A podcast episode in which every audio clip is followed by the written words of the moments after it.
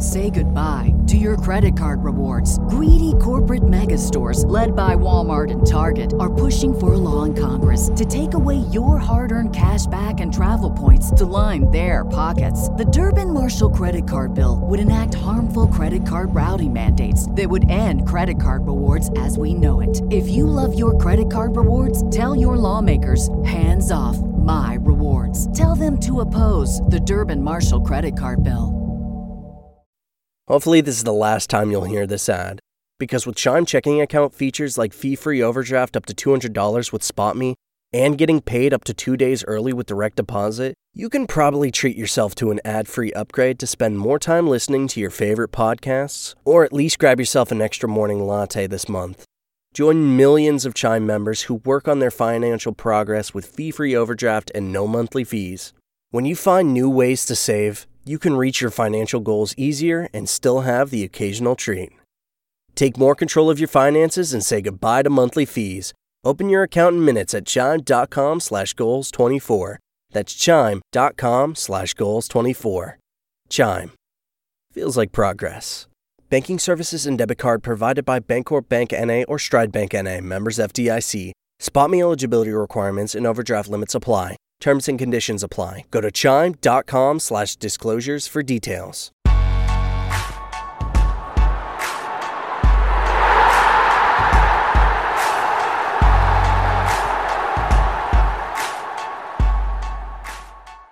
This is the Sasquatch's Monsters of the Clubhouse. Tales of when athletes throw it all away and end up behind bars or worse.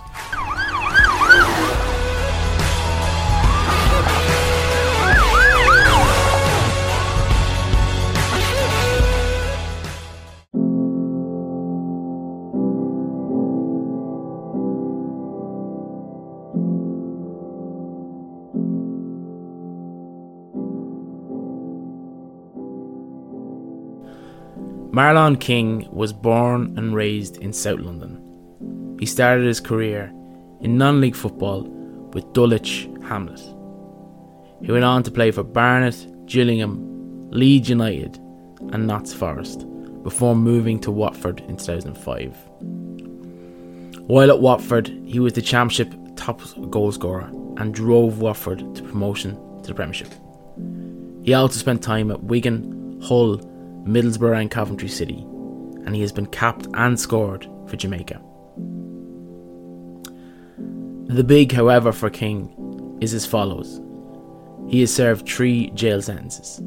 He has a number of other criminal convictions, including theft from a person and theft from a car, criminal damage, attempting to obtain property by deception, fraudulent use of a vehicle license document, driving without insurance, speeding, drink driving, a wounding incident while playing amateur football, and two cases involving assault of young women in the Soho area of London. King had his playing contract cancelled by Wigan after he was convicted of sexual assault and sentenced to 18 months in prison. Traditionally, the stories they tell involve a rise and fall. However, it was impossible to do this for Marlon King. This is his story.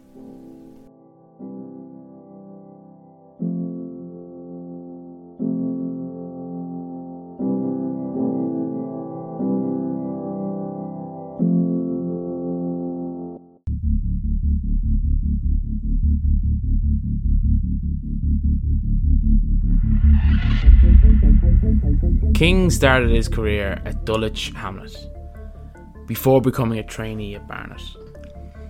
Whilst playing with Dulwich, he had his first run in with the law. In a fixture against St Thomas, he assaulted a member of the opposition. He grabbed his opponent around the neck, and as the referee booked him, he returned to the attack with a headbutt and a punch in the face, fracturing his opponent's cheekbone. He was given an 80 hour community order and ordered to pay £250 in compensation. After making 60 first team appearances for Barnet, he moved to Gillingham in 2000. However, while at Barnet in 1999, he was fined a total of £240 for two counts of theft and two of fraudulently using a tax disc. Whilst at Gillingham, he was disqualified from driving for nine months for driving with excess alcohol and while uninsured. Three further cases led to imprisonment.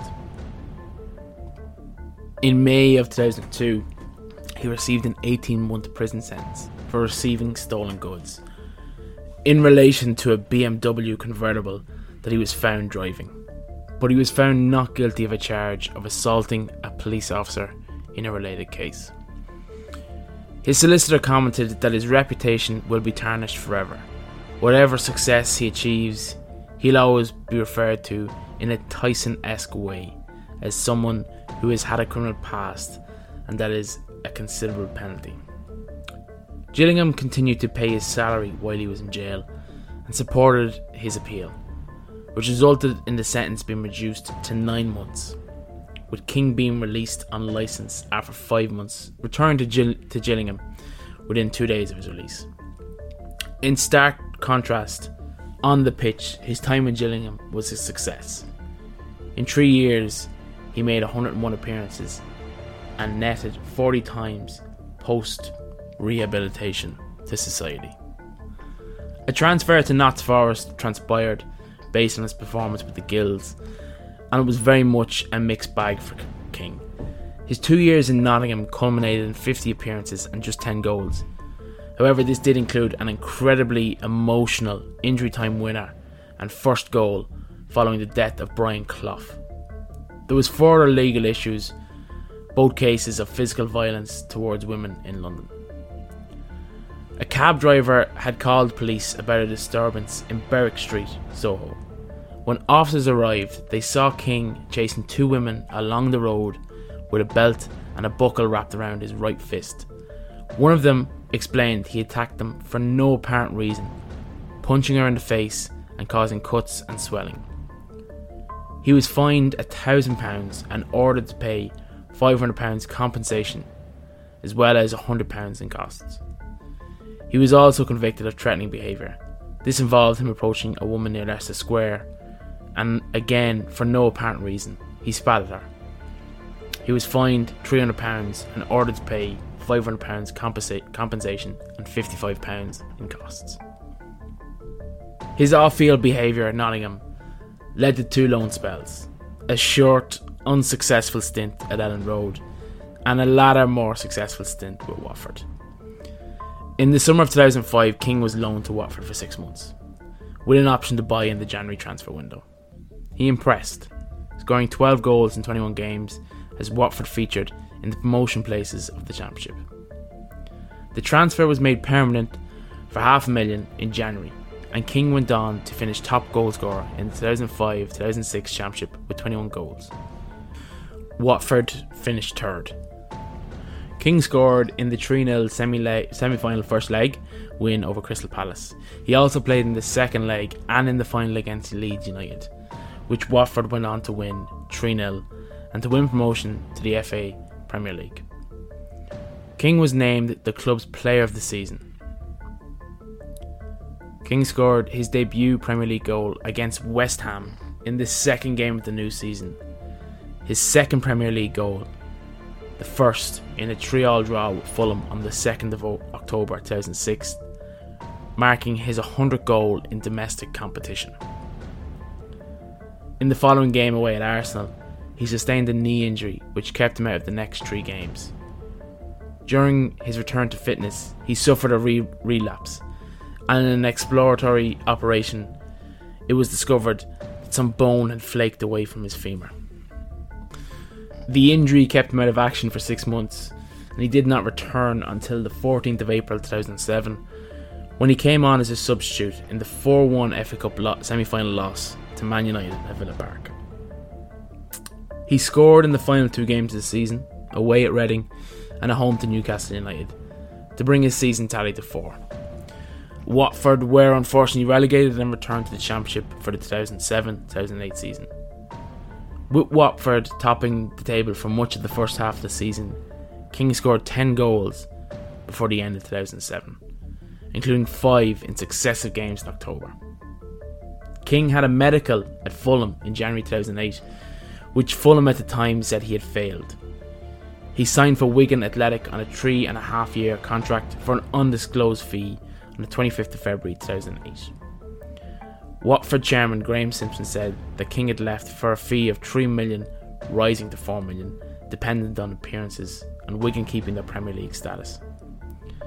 It was reported that King doubled his wages to 40,000 per week and King scored his first and what turned out to be his only goal for Wigan against Blackburn Rovers on the 22nd of March. In August 2008, Premier League newcomers Hull City bid an undisclosed amount for King, which Wigan accepted.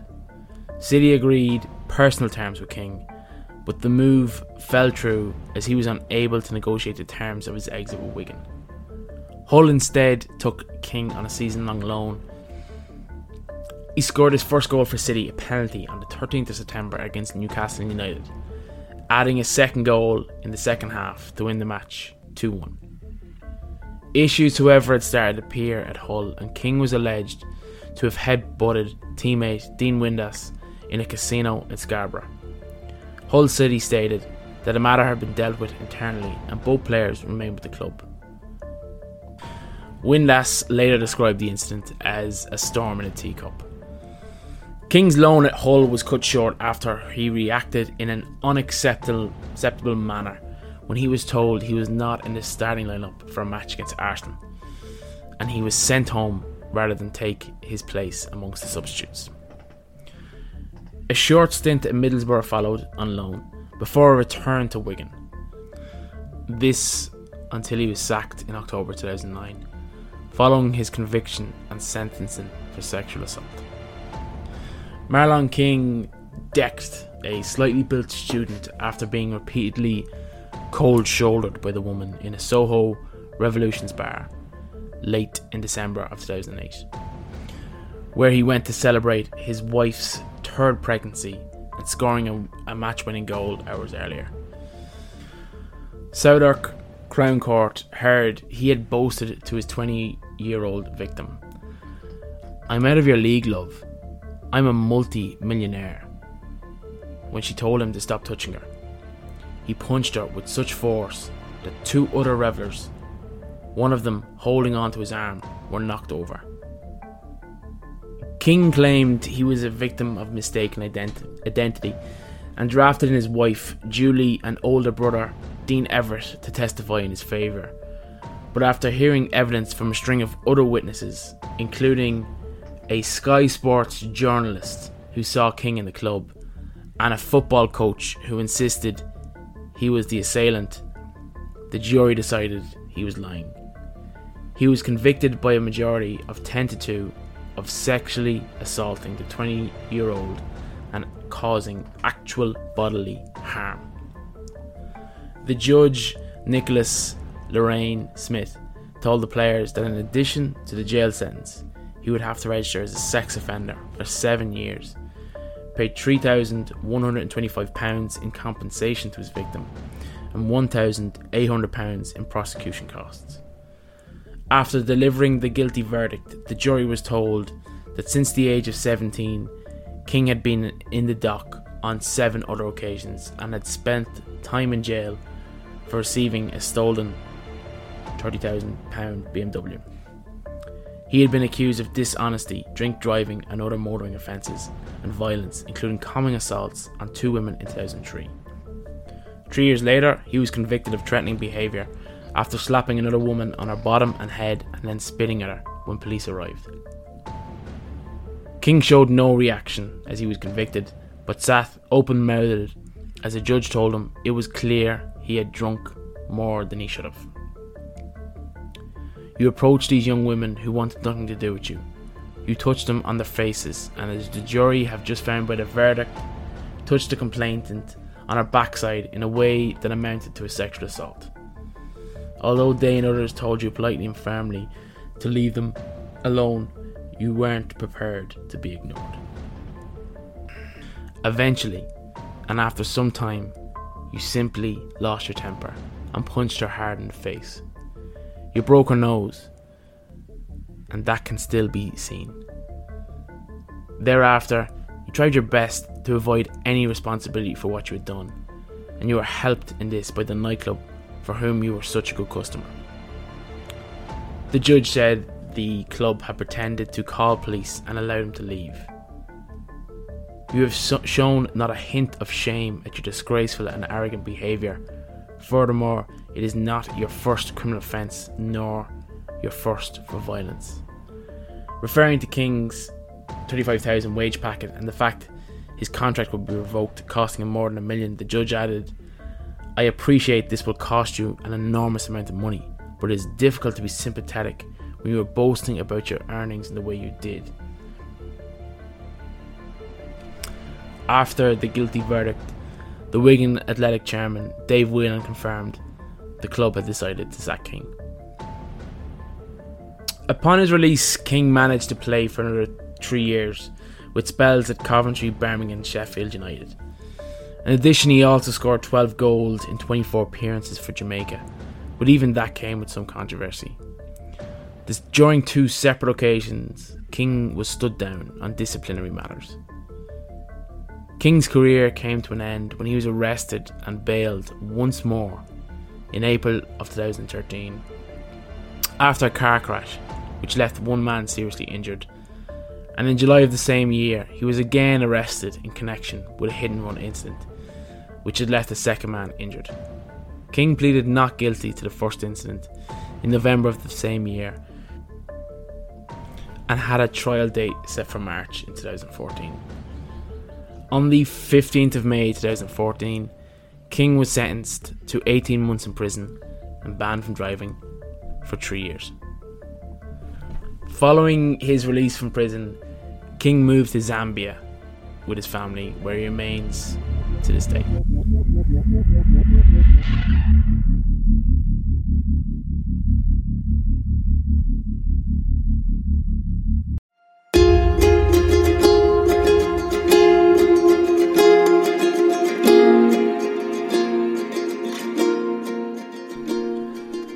The story of Marlon King is one that emphasizes the public outrage versus skill level debate. At the level King operated in the English football leagues, it was obvious he was effective. And being effective at those levels, he was well known in football circles. He was even known to the casual fan. But would the crimes committed and the number of chances provided be afforded to someone of a higher profile given the undoubtedly bigger public outcry?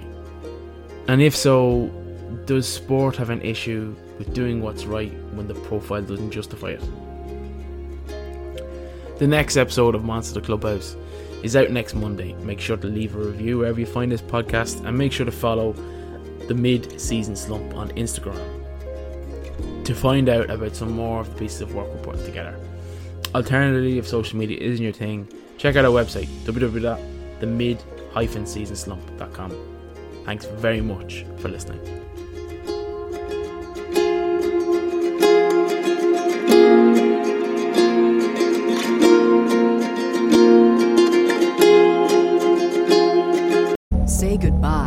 Credit card rewards. Greedy corporate mega stores, led by Walmart and Target, are pushing for a law in Congress to take away your hard earned cash back and travel points to line their pockets. The Durbin Marshall credit card bill would enact harmful credit card routing mandates that would end credit card rewards as we know it. If you love your credit card rewards, tell your lawmakers hands off my rewards. Tell them to oppose the Durbin Marshall credit card bill.